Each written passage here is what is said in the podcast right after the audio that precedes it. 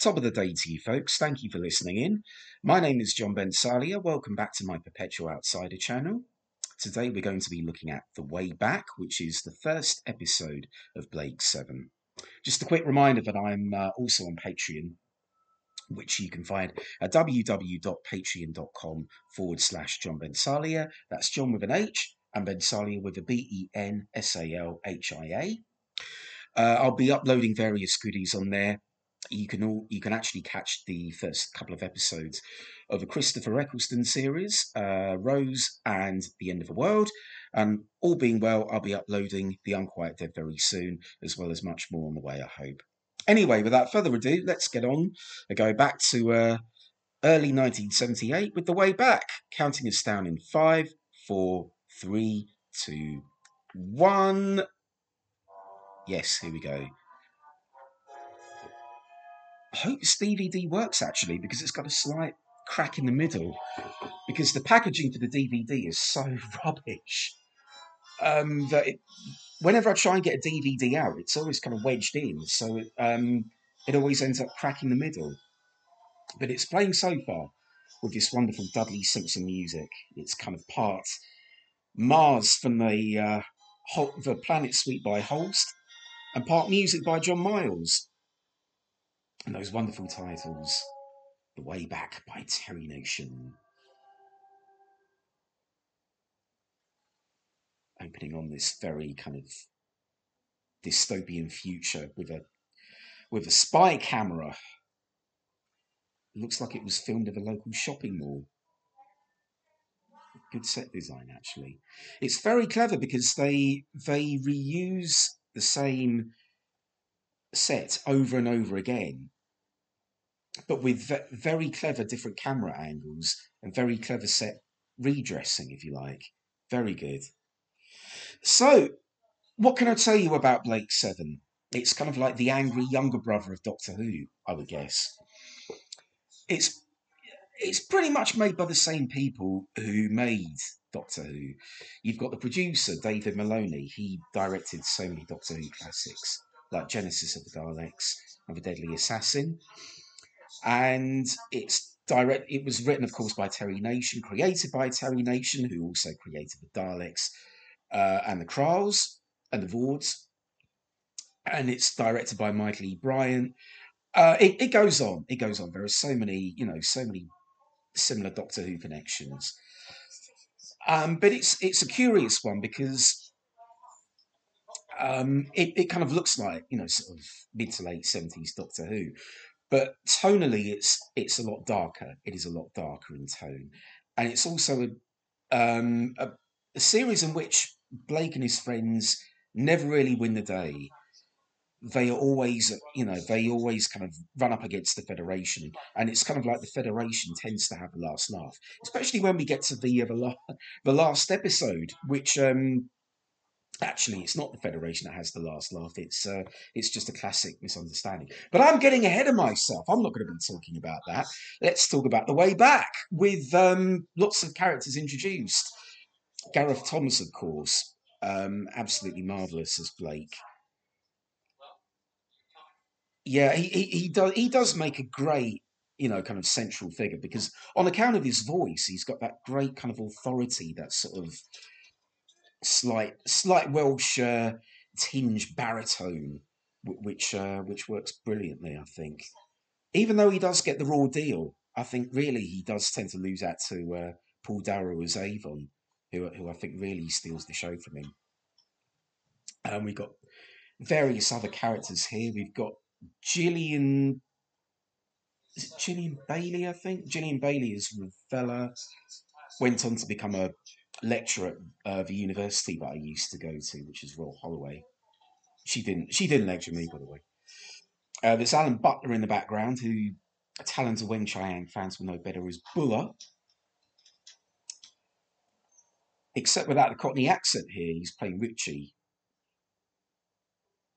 And there's Jeremy Wilkins skulking and lurking in the background, who mastered the art of the uh, the sneer in Revenge of the Cybermen as Kellman, also directed by Michael E. Briant. the way back is quite a curious one because it's kind of if if all of Blake Seven, if all fifty two episodes were turned into a book, this would be the prologue because it, it doesn't feature many of the familiar Blake Seven items that we know. It doesn't feature Avon. It doesn't feature the Liberator. It doesn't. It only features two of Blake's crew. Um, it, there's so many things that are absent. This is kind of like a very kind of grim prologue as to you know as to who Blake is, who he was, what he's all about, what his mission is, that sort of thing. So this is a this is setting the stall for what's to come.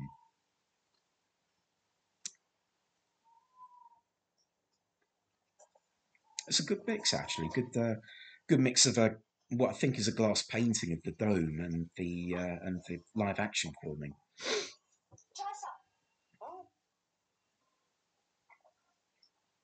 When did I first come across Blake Seven? Well, I vaguely remember bits of it when I was uh, when I was a little boy, um, and I was about three and a half years old, I think, when the first series went out, coming up to that. And all I remember of it was the interior of a Liberator, which I thought was like a magic egg because the, the screen would appear from nowhere and it would go, and it would come up with this, you know, this oval shaped picture of, uh, you know, a planet or the solar system or space or whatever, or the action, you know, whatever action was going on outside. And that, that was my first, uh, that was my first memory as uh, Blake is about to go on about. What about my memory? oh, he's going to say it in a minute. What about my memory? Very Welsh. Uh,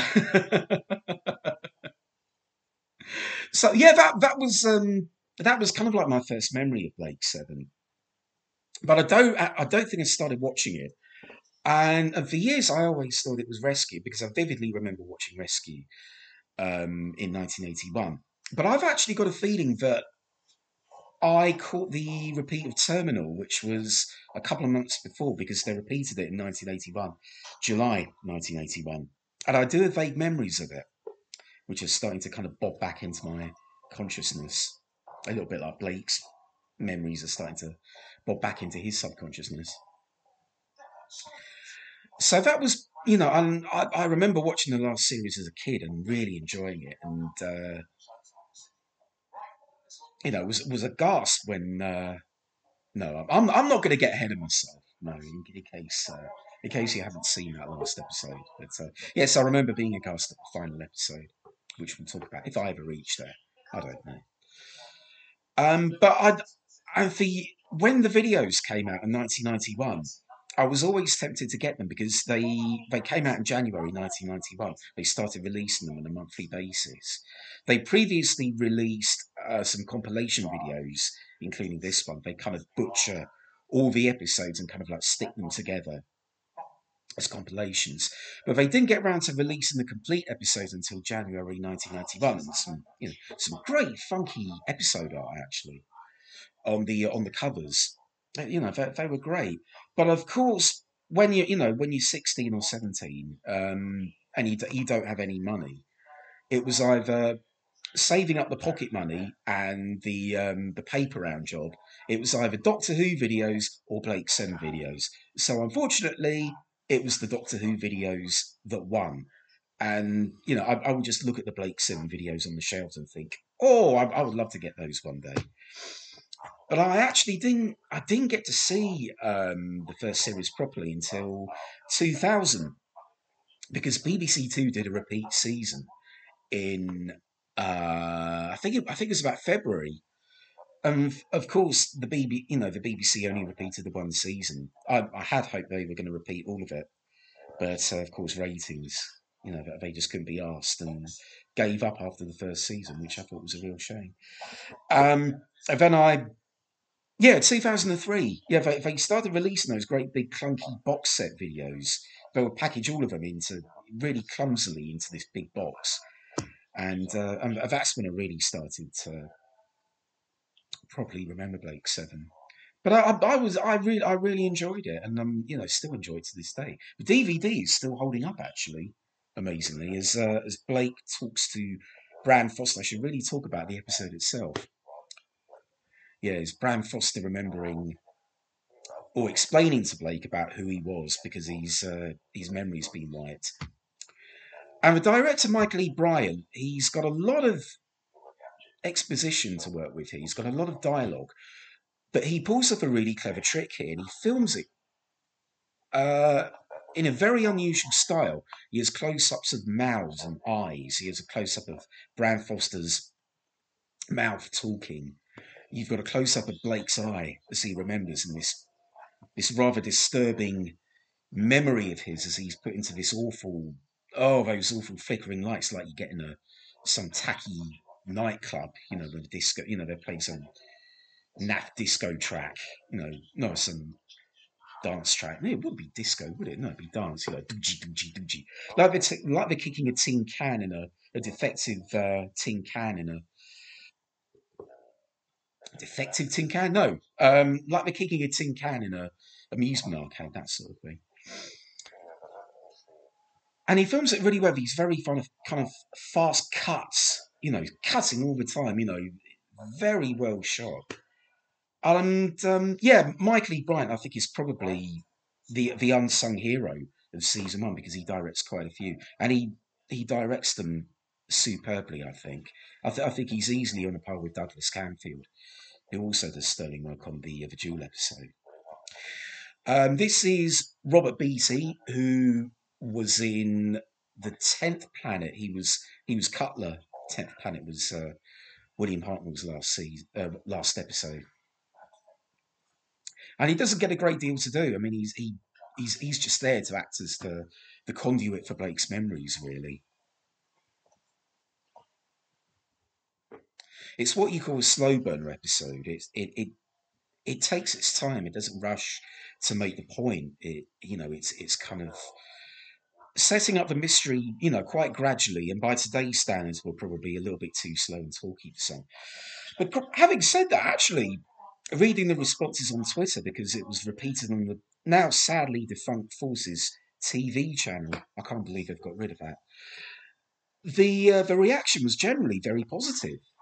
A, a lot of people were very happy to see it back and were watching it for the first time. And I think it's actually encouraged a few kind of like re-watches because there's various uh, commentaries on YouTube and uh, and other podcasts as well, which are discovering Blake Seven for the first time, which is which is marvelous. I think it's wonderful that they're but this classic archive TV from the seventies is being discovered by a whole new audience.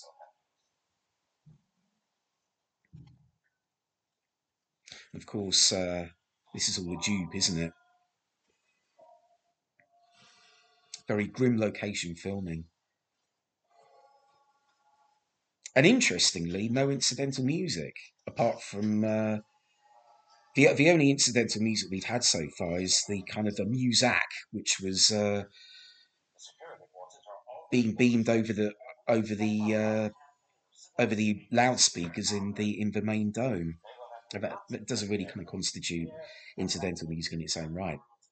But I, th- I think it actually works quite well without uh, music layering all over the action like they like they would today. You know, you'd be having some, you know, some big farting orchestra galumphing its way over the action as the as the guards move in.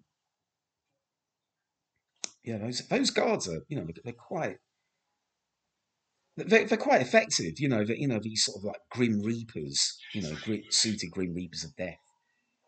You know, very eye catching.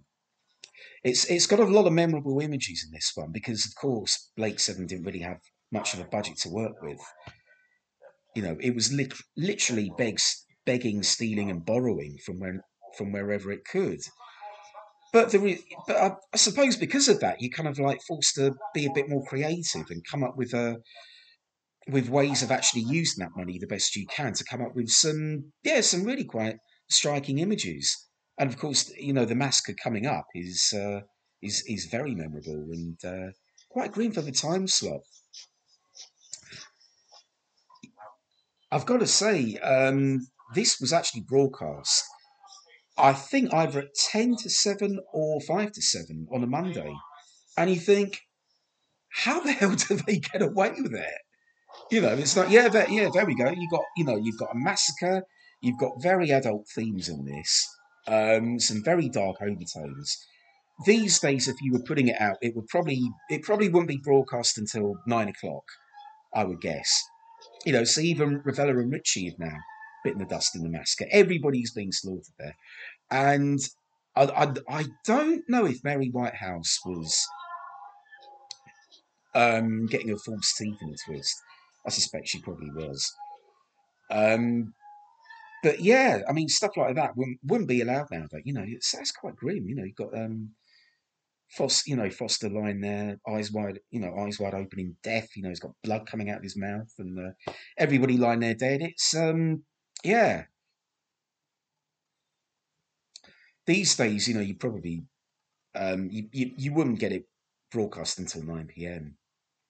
Even even more incredibly, the uh, the repeats in two thousand went out on you know sort of like a two o'clock on a Saturday. I think kids will be watching it, but you know, there you go. A bit of music from Dudley and a great zoom zoom out there. Oh, there's the machine from the Green Death. That was uh, that was in the Green Death. That was I recognise that. Boss's turntable. Oh, zoom in there. I love a good old zoom in and zoom out. And he's remembering now, of course, Blake. But yeah, these days, um, it's what do you, what do you get on on weekdays? You know, you just get the boring old one show, which is, I suppose, I suppose it's the replacement, you know, the equivalent of Nationwide, which is what we had back then in the seventies. Um, except the one show is just even more banal and mind-numbingly boring than uh, the Nationwide was. I think this is good. I, I really like the way Michael E. Briant does this strange crossfade between Blake and is it Doctor Havant? I think who seems to be about eight foot tall. He's he's like about two foot taller than the the other characters. But yeah, Michael E. Briant is doing this really clever cross fading between the two, which which nicely sums up Blake's. Um, he's he's clearly losing his grip on reality. You know, he's, he's questioning what's real and what isn't, and you know, of course, Havant is kind of he's gaslighting him with all this uh, with all this cod psychology. And Gareth Thomas does very well. He's you know he's he's really stealing the episode with, with a man who's who's men, who's mentally broken. I mean, it's uh, it's a shame it's never really kind of dwelt on. You know, after this, he's kind of like he's kind of like back to normal or as normal as he can be. You know, when when he get when he gets on board the uh, for London, you know, he, he becomes you know sort of the moral crusader, I think. But it's not really all these experiences which would be really traumatic. They're not really kind of dwelt upon as much. But you know, this is good. Great handheld camera there. You can't remember. Yeah, that that's good. That's good. The echoing voice as well. Remember, remember, remember. Great stuff. Very very disorientating, but it, it just it just works so well. I think. So we got some new characters um, settling down a very comfy chairs. They're like, they're like they're on a you know, they're like they're going to appear on the Wogan Chat Show or something, or Parkinson, you know.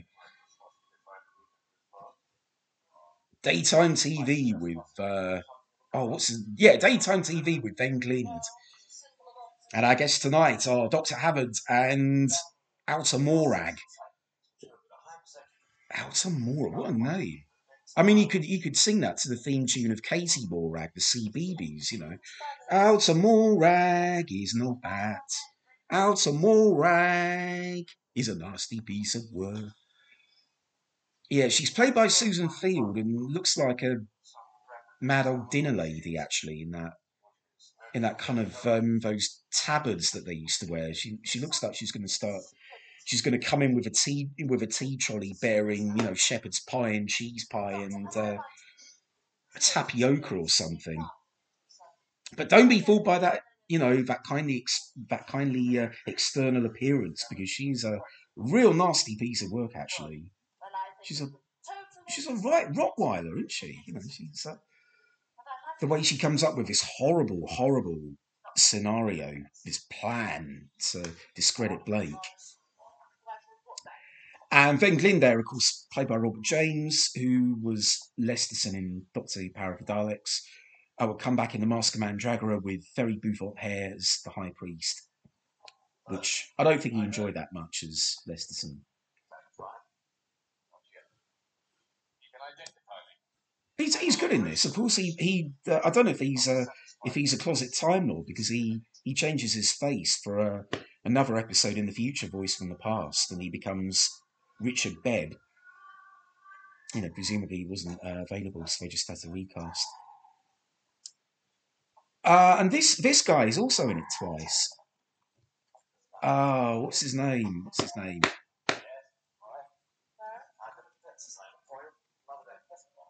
Oh, I forget his name.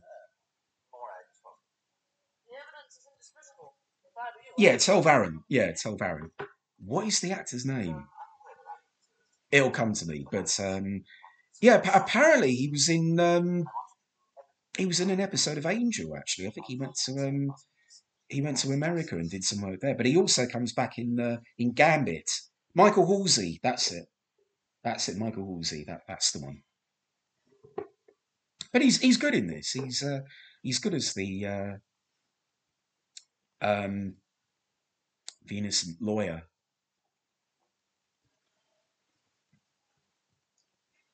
Set redressed again.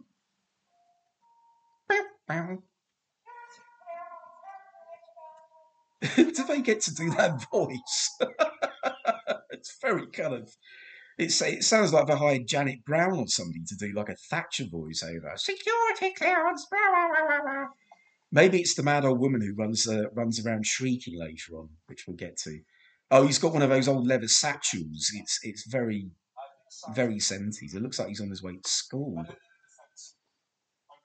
So Tel Varon is he's the lawyer who's been assigned to um, uh, represent Blake for these appalling made up crimes, these kind of Yewtree esque crimes, which are ugh, horrible. I'm I'm, ama- I'm amazed that this was uh, this was broadcast, you know, at such an early times because it's it's so it's so grim and it's uh, really dark in its uh, in its themes. It's oh, it's horrible, really horrible. But it just shows you. It just shows you how ruthless the Federation is. You know, if they would go to any lengths to deal with any dissenters in their ranks, you know, to the point of discrediting them and completely ruining their reputation, um, and framing them for such, you know, appalling crimes, you know, which of course are not true. But yeah, there is. It's. I suppose you know we've still got this real kind of horrible a lot of the themes being explored in you know blake seven not just the way back but generally you know the way you know sort of like mind control and um, you know the overbearing totali- totalitarian um, you know regime and you know this awful constant you know desperate uh, bid to cling to power you know like the federation does which is kind of you know quite a, quite relevant today because you've got this awful government who would do it will stop at nothing to you know just cling to the power you know at any cost. And of course you've got um you know this awful it's you know this this awful uh, media this right-wing media that controls and dominates everything pretty much you know this awful murdoch empire which you know just sort of comes up with made up stories and fabrications and twists the truth mind control subtle mind control it's it's still very relevant today if I've explained that badly, then uh, yes. Well, you know what to expect by now. You just get a lot of garbled uh, blah, blah, blah, blah, blah. But anyway, you know, you know what I mean. It's uh, it, it's still very relevant, I think, in today's society. I think.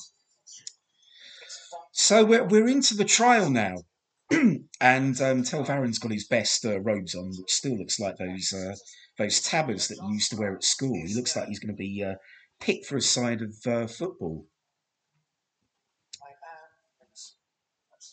Okay, Tel Varon, you could be goalkeeper. Blake, you could be centre forward.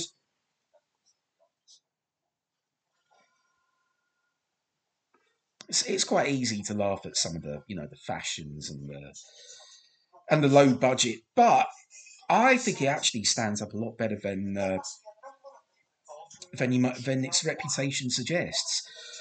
There's a, there used to be a lot of these uh, these kind of like uh, media criticisms on TV. You know, you get like top top 100 most embarrassing moments in sci-fi, that sort of thing on Channel 4. And Blake Seven would inevitably be on there because, you know, they joke about the wobbly sets, uh, you know, the, what they thought was bad acting. I don't, I don't think it's bad acting at all. I don't think there's there's only one duff performance in this, which we're going to get to in a minute.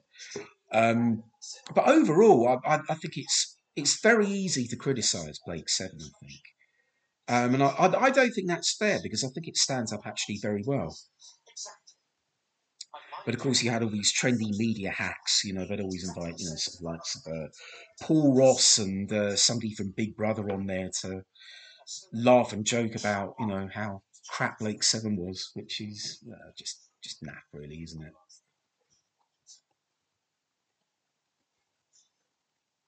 Mm, Tel Varon only just realizing the the lengths that the Federation will go to.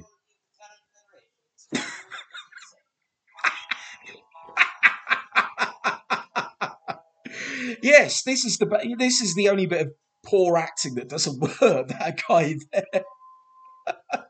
By the order of the Terran Federation, um, yes, yes, blah blah blah. Here comes Margaret John from Kevin State.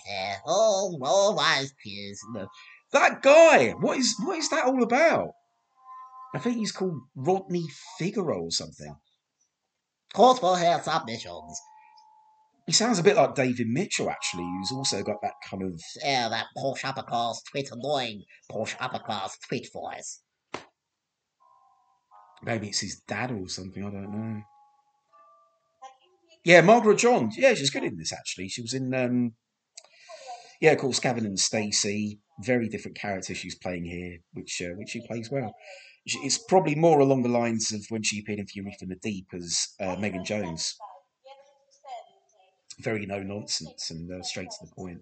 And she was also in uh, The Idiot's Lantern, which she just walks around with that face most of the time. Yeah, she's good. Yeah. Unlike poor old Rodney.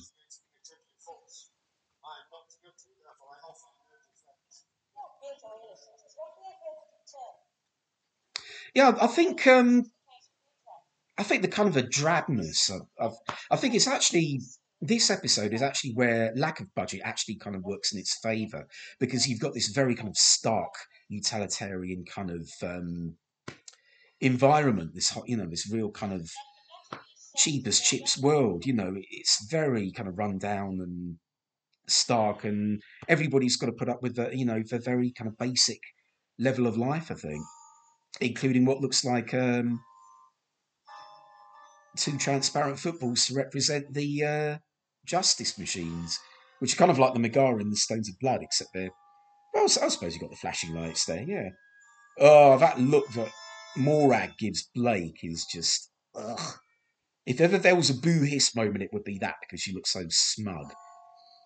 Yeah, Susan Field. I don't know much about. The only time I've seen her is in an episode of. No, she's in. um She's in two crime dramas I've seen. She was in Poirot. I think she played a cook and she was in an episode of Midsomer Murders, and she got chucked off a cliff.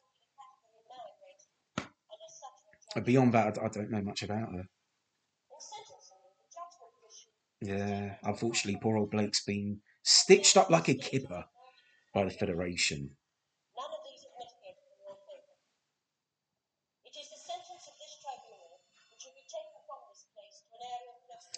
Like many of the episodes in this first season, it's kind of like a two-parter into one. You've kind of got one main plot strand in the first part, and then another in the second. So we're kind of like at the half point here. So the first the first part of this has been establishing Blake, who he is, his background. And the second part is going to be more of kind of like a race against time to actually free Blake and actually get him absolved of the crimes.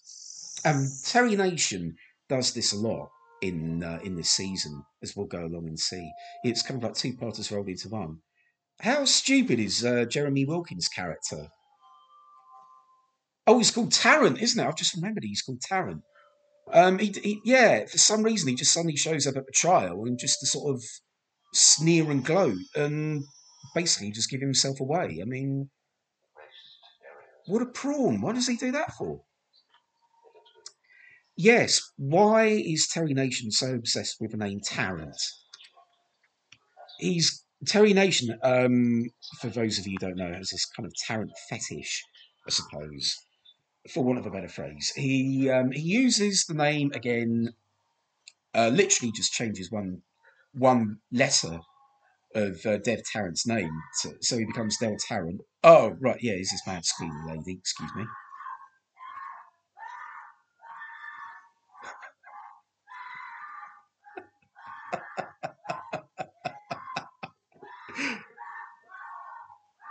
oh, round of applause there He says tapping the table because I don't have any free hands because I'm using a microphone. But that, that oh, I mean, that woman should have got her own spin-off series. The, you know, the mad, the mad, wild screamer. I mean, that is. I, I don't know who that was, but um, but yes, um, yeah. There's uh, yeah. Dev Tarrant becomes Del Tarrant. You've got uh, Jill Tarrant in Death of the Daleks.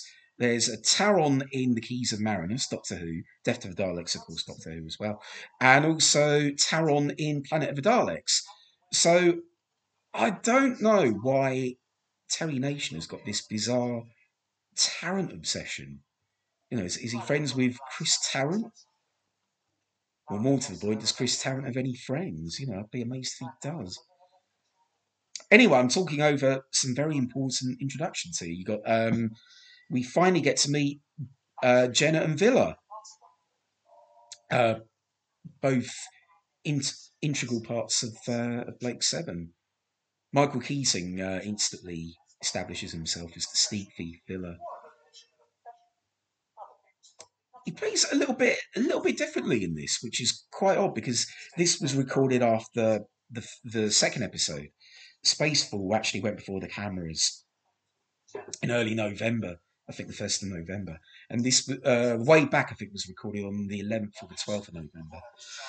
Um, but he plays a little bit more kind of with a sinister edge, I think Michael Keating does, which is which is quite interesting. Uh, yeah, Sally Knyvette there as Jenna, and again a, a, lot more different to the character she becomes, which I don't I don't think is uh, Sally Knyvette's fault. You know, she becomes a little bit more kind of head prefect as the series goes on which is which is completely the fault of the writers, really. But here she's, you know, she's the tough, um, streetwise smuggler. Yeah, that's that's good. Yeah, she does that well. Nobody gives a damn about you. And here we have um, ooh, what looks like nookie time between uh, Tel Varon and, and his Mrs. Maja, uh, played by Pippa Steel, who was. Uh, um, he used to appear in quite a lot of those uh, kind of horror movies of the 70s. Sadly, passed away very young. Uh, God, 44 years old, very young. 1992, uh, awful. But she's good in this. I, I think she's she's a good foil for Tel Varon. It's kind of like they, they become more more prominent figures in the action. They, you know, they kind of take on the bulk of the action while Blake's just sitting there mooching about in prison. They actually do all the detective work that you know, the uh, the finding out of uh, who's telling the truth, who isn't telling the truth, that sort of thing. And they gradually uncover that the Federation has actually been duping them big style.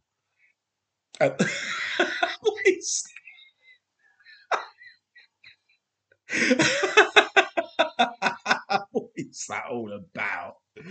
Nigel Lambert there, um, kind of bopping away on this um, this plastic um, stereo entertainment thing with these groovy glasses on, but he's yeah, may- maybe over egging the boogieing on down bit.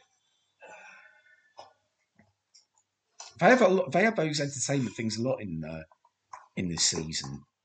I'm amazed that nobody's actually managed to devise one, although it's probably a little bit clunky by today's standards, you know. Well, I suppose, I suppose we've got virtual reality. I don't, I don't know. Anyway, um, yeah, Nigel Lambert would um, would also turn up in Doctor Who. Quite a, quite a lot of these actors turn up in Doctor Who. It's kind of like Spot the Doctor Who guest star. Uh, he would appear as Hardin in the in the Leisure Hive.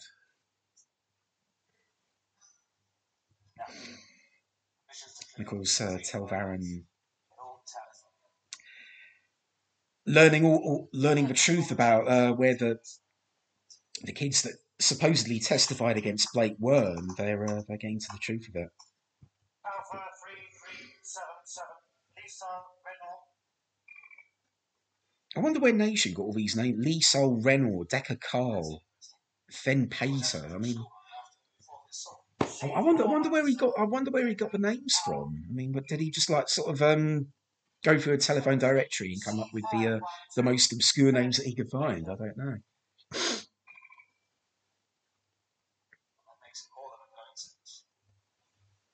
Yeah, again, you know, you know, very, very grim themes. You know, sort of taking these kids and implanting these, you know, these uh, uh, these false scenarios in their brains. I mean, it's uh, yeah, it's it's pretty horrifying when you think about it.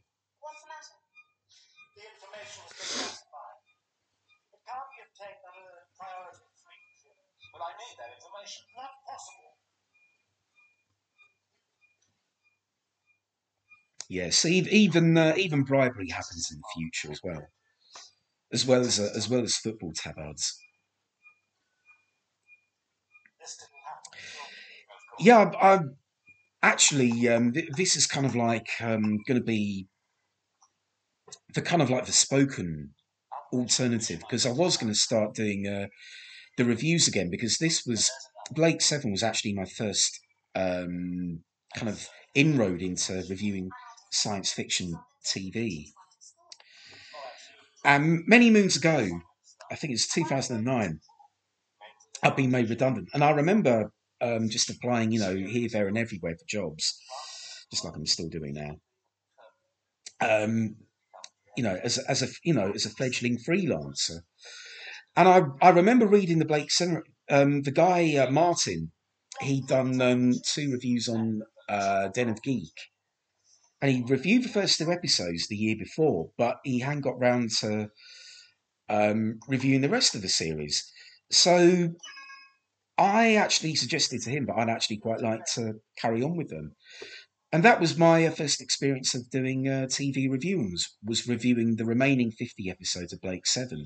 But of course, they don't really kind of hold up very well by today's standards. I think they're just very amateur, amateurish and uh, poorly written. So I was going to kind of revisit them, but um, I, I, thought maybe doing audio commentaries would be uh, um, a kind of a new way of looking at the old Blake Seven episodes. And of course, there'll be a lot more rambling, but um, but then so my reviews they're rambling as well. But uh, but yeah, I, I, just thought I'd try you know a new way of looking at them. So um, yeah, I, am finally getting to review um, the way back in Spacefall. But I enjoy I enjoy doing them. It was uh, it was it was great fun to do actually. It's just a shame that the results were so uh, rubbish, really. There you go. Yeah, still not still not really got the knack of um, self publicising very well.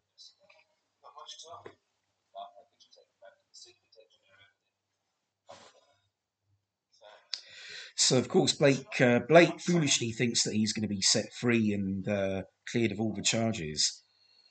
Uh, but in the world of Blake Seven, it, it, it doesn't really happen like that, and that's where I think it differs from Doctor Who big time because the Doctor mm, most generally wins the day. There's a, a couple of exceptions to the rule, you know, like Earth Shock, for example, or you know, all Genesis of the Daleks actually, when he when he doesn't when he doesn't win, but more often than not, um, Blake and his friends, they don't win. And you know, this is a classic example of uh, of how the goodies, you know, so-called goodies, don't win. I mean, you know, the whole the whole kind of distinction between good and bad, I think, is quite blurred in Blake Seven because they're not really kind of conventional heroes. You know, I mean, Avon when he takes over is a classic anti-hero. He's not, you know, he's not white and white.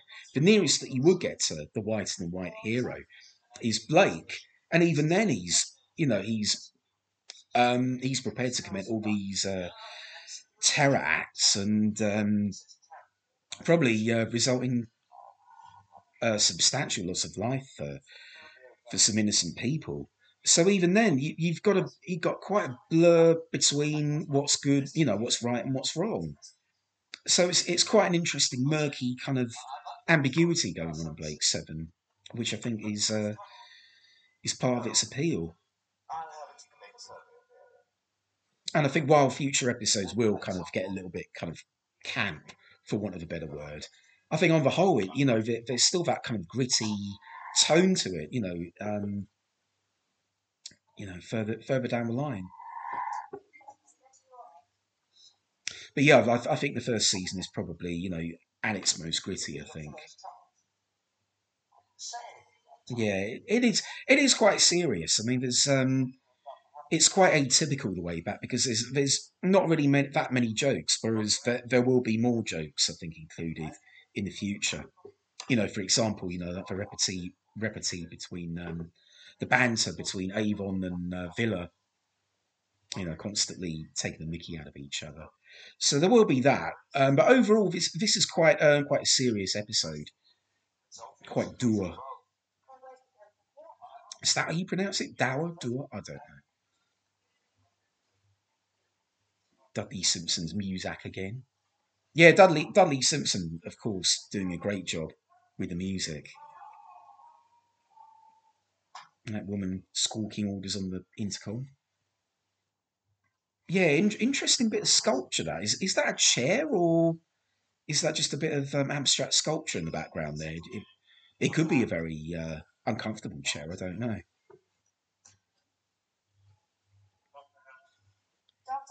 Yeah, Dr. Havant really needs to clean his ears out because Tel Varon clearly does not sound anything like um, uh, Van.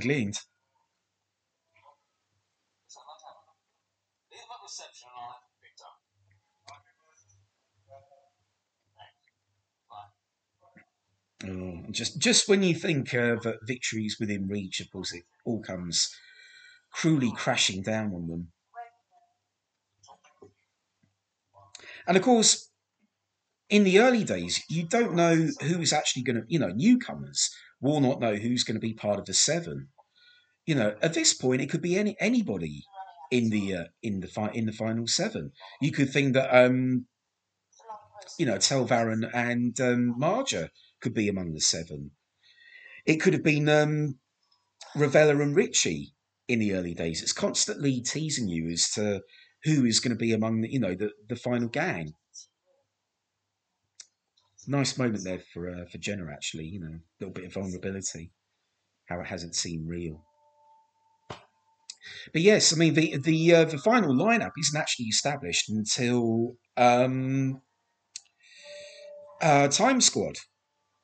So it is quite a you know it's quite a brave move to actually slow burn it rather than kind of introduce everybody at once. It's a it's a brave move. And it's quite a common thing that the uh, the status quo of each series is well, actually, the status quo of series three and four are not established until a few episodes down the line, because you know there's certain mess to kind of recover from.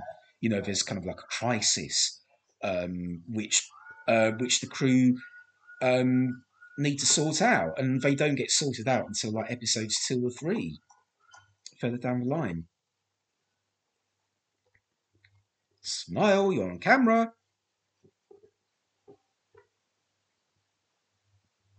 Those clunky doors, which which you could open and uh, apparently uh, you could remove a whole bit of wall and uh, wouldn't be detected. But um, in this case, um, it was detected. So um, that's that's not really a very good invention.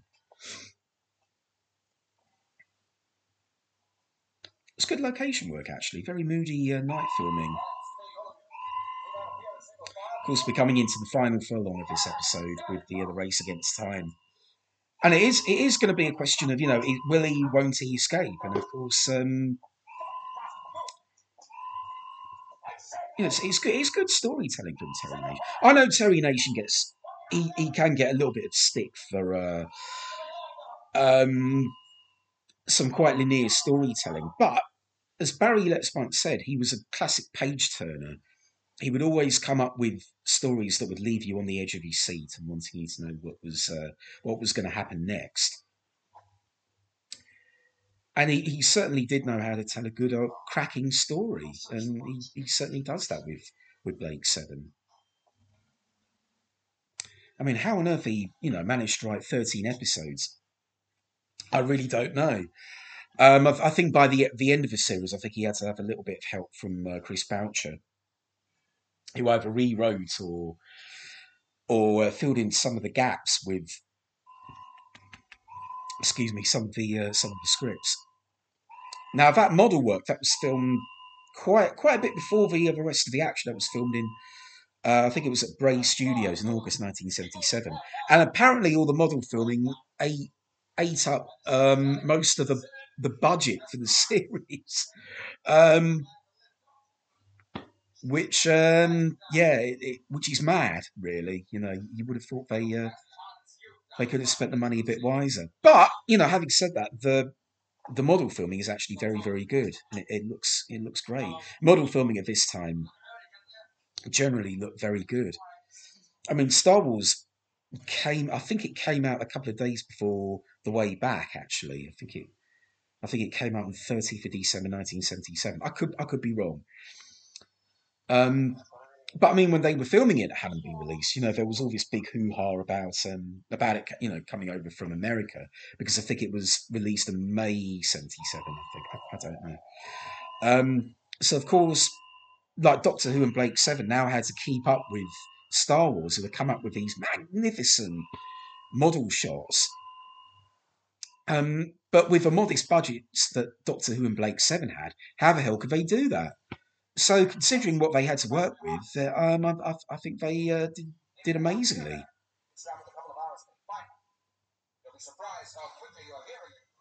Oh, yeah, I don't think Blake's gonna uh, gonna win this time. Bit of a fast swivel chair. Yeah, they're they're about to set off for the uh, for the what they call the penal planet Cygnus Alpha, which we'll come to in a, in a couple of episodes. And um, yeah, you certainly would not want to spend the rest of your days there. Yeah, well, he's lost. It's left to Jeremy Wilkin to sneer as uh, and Maja have uh, been caught and killed. Yeah, really bleak ending. I've, you know, Seven does like its uh, bleak endings. God, I'm amazed that the DVD actually played. Amazingly. Yeah, DVD uh, packages. For God's sake, do something about your packaging. It's uh, it's just not very good. Yeah, Va- Varon and Maja are about to you know, suffer a um, transporter accident, which will presumably blow them both up and fry them to a crisp. Oh, horrible. But despite, you know, Blake losing, I mean, there's still, a, you know, that kind of little bit of optimism there when he says he's going to return one day.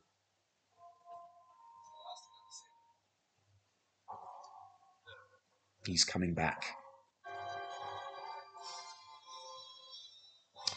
So that was that was the way back.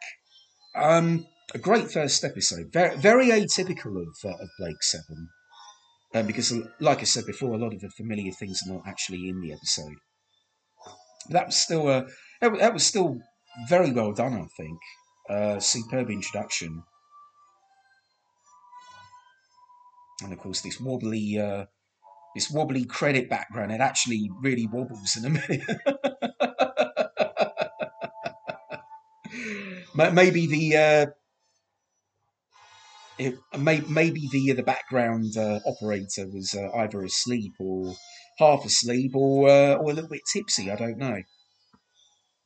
But anyway, that was me, uh, John Bensalhia. Thank you for looking in. Thank you for listening in. I keep making that mistake, don't I? Looking in. How can you look in, for God's sake? Um, but I hope to be uh, hope to have be with you soon. Um, I will be commenting on more Blake Seven in the future, uh, many more things. But for now, this is me, John Bensalhia, signing off. Thank you for joining me. Bye for now.